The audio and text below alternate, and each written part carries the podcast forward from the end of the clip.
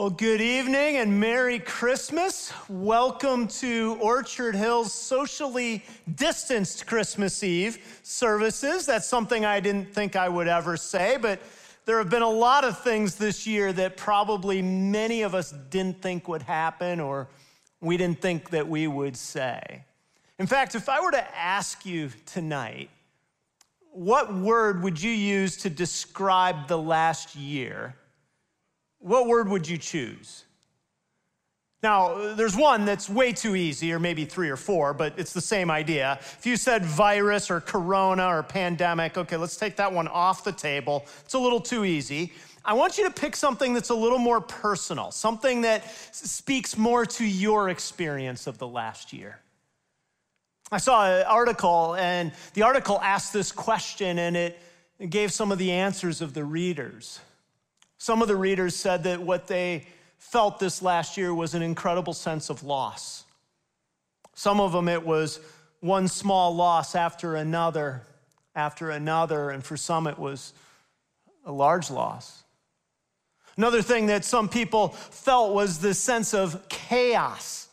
Some people talked about the year being relentless. Some talked about it being surreal. Some talked about it being exhausting. I know for me, one of the words that I thought of when I heard that question was the idea of it being frustrating, or the way that I had some just internal sadness during this year.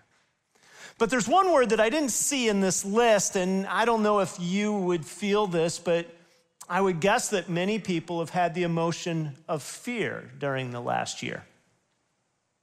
Maybe we haven't spoken about it. And maybe it wasn't a fear of your own personal health, but maybe it was a fear of a global economy and how that would impact you, or the loss of a job, or personal income, or maybe the health of a loved one. But my guess is there's been fear for at least some of us here. And certainly, part of the Christmas story is this account of the angel coming to this shepherd to announce Jesus' birth and saying the words that are enshrined in music and Christmas plays over and over. And it's these words Don't be afraid. I bring you good news of great joy. Today in the city of David, a Savior's been born to you. And what Luke does in chapter 2, verse 10, where he gives us these words, is, is he records for all posterity this idea that the angel says that being afraid is unnecessary because of Jesus' birth. Now, I don't know how that strikes you, but if I were an angel, uh, a shepherd in some foreign land in a middle of a desert and some divine being appears to me, I'd probably think, I have good reason to be afraid. But it wasn't just that moment that gave the shepherds reason to be afraid. They also had reason to be afraid because in their culture, in their day, they lived with violence, they lived with injustice. They experienced the abuse of power and oppression. You see, their world doesn't sound all that different from some of the world that we experience. And it hasn't just been the coronavirus over the last year. There were racial tensions, there were political tensions, there were economic tremors, there were all of these things that, that, that could lead us to say, This is a world in which I have good reason to be afraid. So, how does a baby that was born some 2,000 years ago, never commanded an army, never wrote a book, never attended a university. How does that baby make it so that you and I don't need to be afraid? Well, some have taken this and they've said, well, we have kind of a, a, a, guarantee from God, kind of this idea, almost in a sentimental sense, that, that we don't need to be afraid because God has said, you don't need to be afraid. And what people will do is they'll say something like this, and that is there's 365 times in the Bible where we're told not to be afraid. That's one time for every day. So you don't need to be afraid. It will all work out. God's got this. You ever hear anybody say this kind of thing? And I'm not saying it's not true, but what I'm saying is that it isn't always helpful because even if you say there's one for every day of the year, you know and I know that there are some things that happen that are really hard. And you have reason to say, I'm concerned about this. I'm not comfortable with this direction. And I think we need to have a corollary to do not be afraid. This is mine. This isn't in the Bible. This is for free tonight. And that is don't be stupid. Because sometimes people will use this idea of don't be afraid as a license to do all kinds of dumb things. I mean, you wouldn't say, God's got this, I'm gonna swim in shark infested waters. We would say to you, don't be stupid, don't jump into shark infested waters. For some people, it isn't so much this sentimental idea that it will all work out. For other people, it's this miraculous idea of saying, if I believe, if I trust enough, then God will do something on my behalf and my circumstances will work out. But the problem with this again is that sometimes if we read our Bible, it has a habit of confronting some of our ideas in such a way that we may turn around and say, this idea may not be right in Hebrews chapter 11, where we read about all of these great moments of faith where people had faith and God did miraculous things, and you'd expect it to build to a crescendo. But instead, let me read to you how the chapter actually ends. This is Hebrews 11, verse 36 and following. It says, Some faced jeers and flogging, and even chains and imprisonment. They were put to death by stoning. They were sawed in two. They were killed by the sword. They went about in sheepskins and goatskins, destitute, persecuted, mistreated. The world was not worthy of them. They wandered in deserts and mountains, living in caves and in holes in the grounds. These were all commended for their faith, yet none of them received what had been promised. Do you see what that says? Not that everyone who believes gets everything, but sometimes people believe and they don't get exactly what they had hoped for, and yet their faith is commended. Now, I'm guessing some of you are saying, This is not encouraging for Christmas. I was hoping you'd just say, Don't be afraid, it will all work out. But I want you to see that ultimately what the Bible does is something much more profound, much better than simply giving us a sentimental or a hope filled kind of miraculous idea that we know full well isn't a guarantee. And for some of us, maybe it isn't this sentimental idea or this kind of miraculous idea. For some of us, our, uh, our issue is just simply living in a world in which we say, I prefer not to think about it. I prefer just to live my life here and now and not think about all of the hard things, difficult things that could go wrong. And I'm just going to get out of my life all that I can right here and now. And so we're busy thinking about next year and thinking about the vacation we can take, the acquisition that we can make, the experience we can have. Maybe we're thinking about the, the show we might be able to find and binge watch on Netflix or how our football team will do at the end of the year. Or maybe we've got some, some grand hope about spending some time with somebody and watching Netflix and chilling with them and think that that will make us happy. And what we're doing when we go down this path is what we're, we're, doing is we're saying, I just don't want to think about the bad things that can happen. I'm just going to embrace the here and now. But what this year has done for most of us is it's poked a little hole in that veneer. And it's told us that there are things beyond our control that can take our lives and take them in a direction we don't want. And this is an experience that many of us had this year, but every year some of us have it. Because there are different moments, different experiences that we all have that bring this about. And so here's why I say that the Bible is actually more real and much more assuring than simply these kinds of answers for fear not. Because the Bible speaks about something much grander that's going on than Jesus' birth. The Bible doesn't begin with a birth of Jesus in some distant land. It begins with creation and God creating Adam and Eve and their decision to eat from the tree in the middle of the garden that was forbidden leads to what uh, theologians have called the fall. In other words, humanity, people entered into sin, and it was the serpent in the garden that uh, tempted them and led them toward it. And throughout the pages of the Bible, you see this clash between the serpent, or it's named in different ways. And then you come to the end of the Bible in Revelation chapter 12, and we see this battle again, but this time the image is a little different.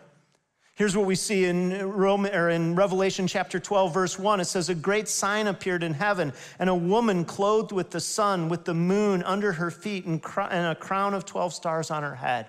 So here you have a woman, and scholars, wherever they land on how Revelation is written or what it's about, generally agree that this stands for all of humanity, the mother of humanity. Sometimes they might refer to it as the people of God.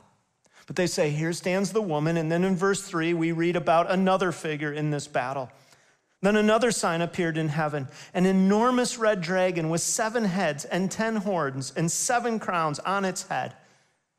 And so, what you have here in Revelation 12 is you have a cosmic battle going on, a figurative battle between all of humanity and this dragon. And if you read through the pages of scripture, what you see is that there's always a battle where some entity or evil is trying to take human beings and destroy them and get them entangled with sin and destruction.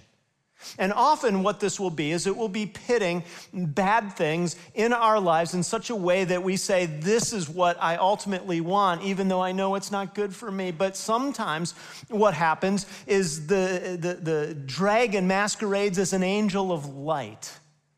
Meaning that sometimes what happens is, is the dragon will take some of the best things and use them so that we say, Since I can't have that, I won't even try anything. Uh, some of us know how this works when it comes to dieting. Some of us are saying, at the beginning of the year, I'm going to do something different. Anybody know, know how that works? And usually it works like this maybe I'll have less sugar next year. But what happens for some of us is we say, well, if I can't like do a complete no sugar diet, then I'll just go ahead and indulge in all the sugar I want anyway. That sometimes is how that lives for us.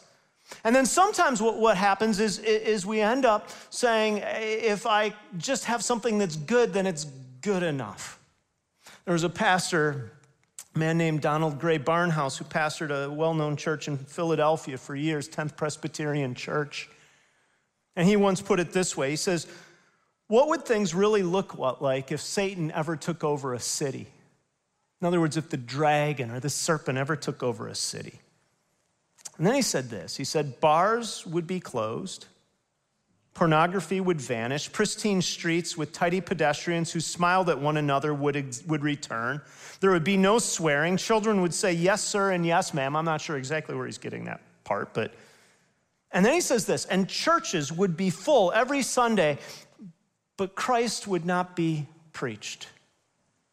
And here's what he's saying, and that is the dragon, in a sense, has a couple of strategies destroy and kill and steal, but also to masquerade as an angel of light and to get everyone's attention away from this fact, and that is that God has created a world in which his rule is superior. And here's where we see this in Revelation chapter 12, the, the third character in this little drama. And I won't take time to read much of this, but it says this, verse 5 She gave birth to a son, a male child, who will rule the nations with an iron scepter. Who's the male child? It's Jesus. And the imagery here is, is pointing to this idea that Jesus will give the ultimate victory. So here's why you and I don't need to be afraid if we know Jesus as our Savior, and that is we have ultimate victory, which means it's deeper than simply saying, I want to not be afraid in my circumstances. I don't want to be afraid that I'll lose my job or have a health scare, or I may not date the person I want to, or somebody may leave me. I have something that's deeper, more profound to hang on to. Sometimes the Bible uses another image for this same idea, and that's the image of light. In Matthew chapter 4, we get a quoting of Isaiah chapter 9, and it says this The people living in darkness have seen a great light. On those living in the land of the shadow of death, a light has dawned. See, one of the reasons that light is used in Christmas images and even in, in secular and, and sacred collisions of Christmas images, you get all of these lights. The festival of lights is because it's an image of God saying, Jesus has brought light into the darkness. He has, he has created a scenario in which he will ultimately win.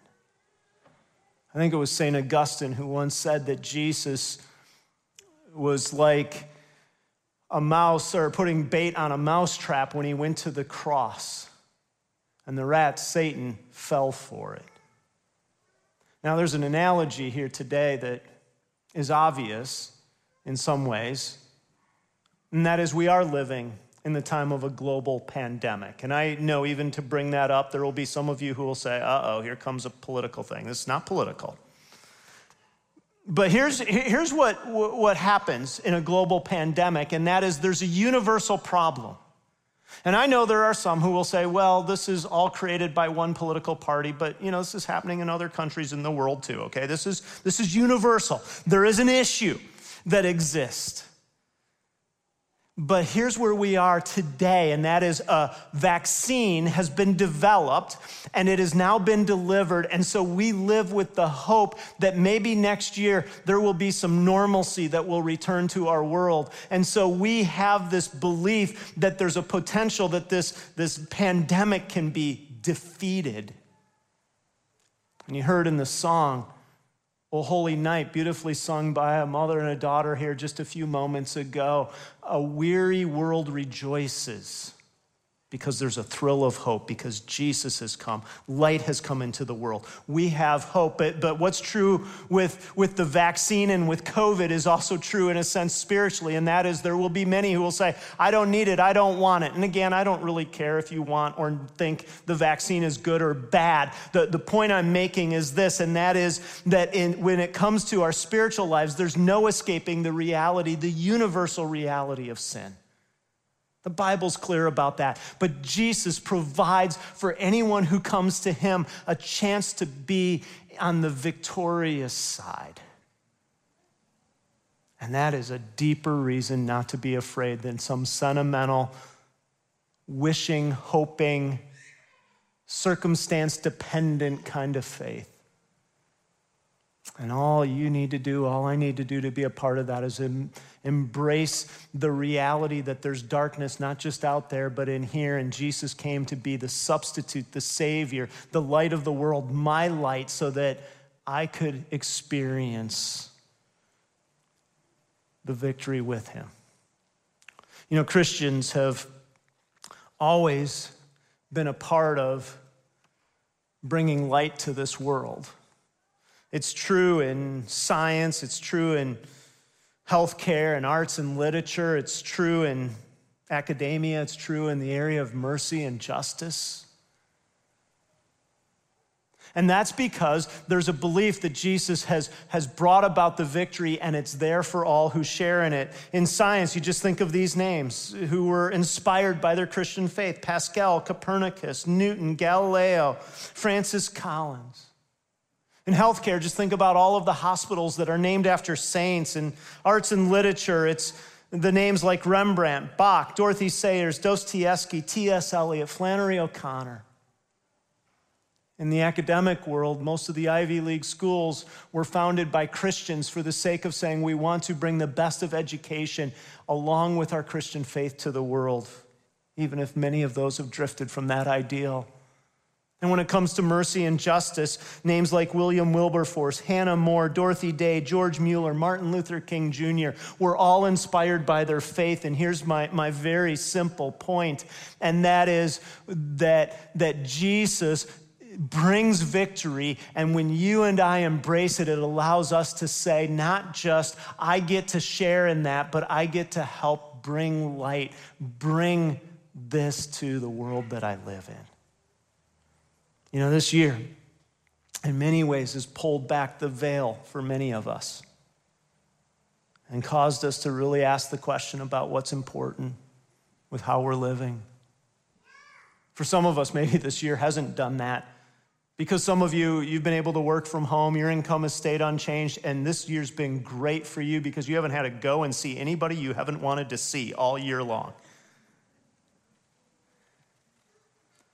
But for most of us, most of us, what it's done is it made us realize just how much weight we put in things that we can't control.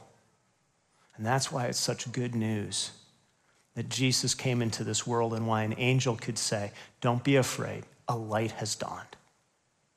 I bring you good news of great joy. And you can share in it today by acknowledging that darkness is in you and you need that light, Jesus Christ. Father, thank you for just how your word points us to this ultimate victory. And I pray that you would allow each of us who's gathered here tonight to not be afraid because we know who this male child is, the light of the world. We pray it in Jesus' name. Amen.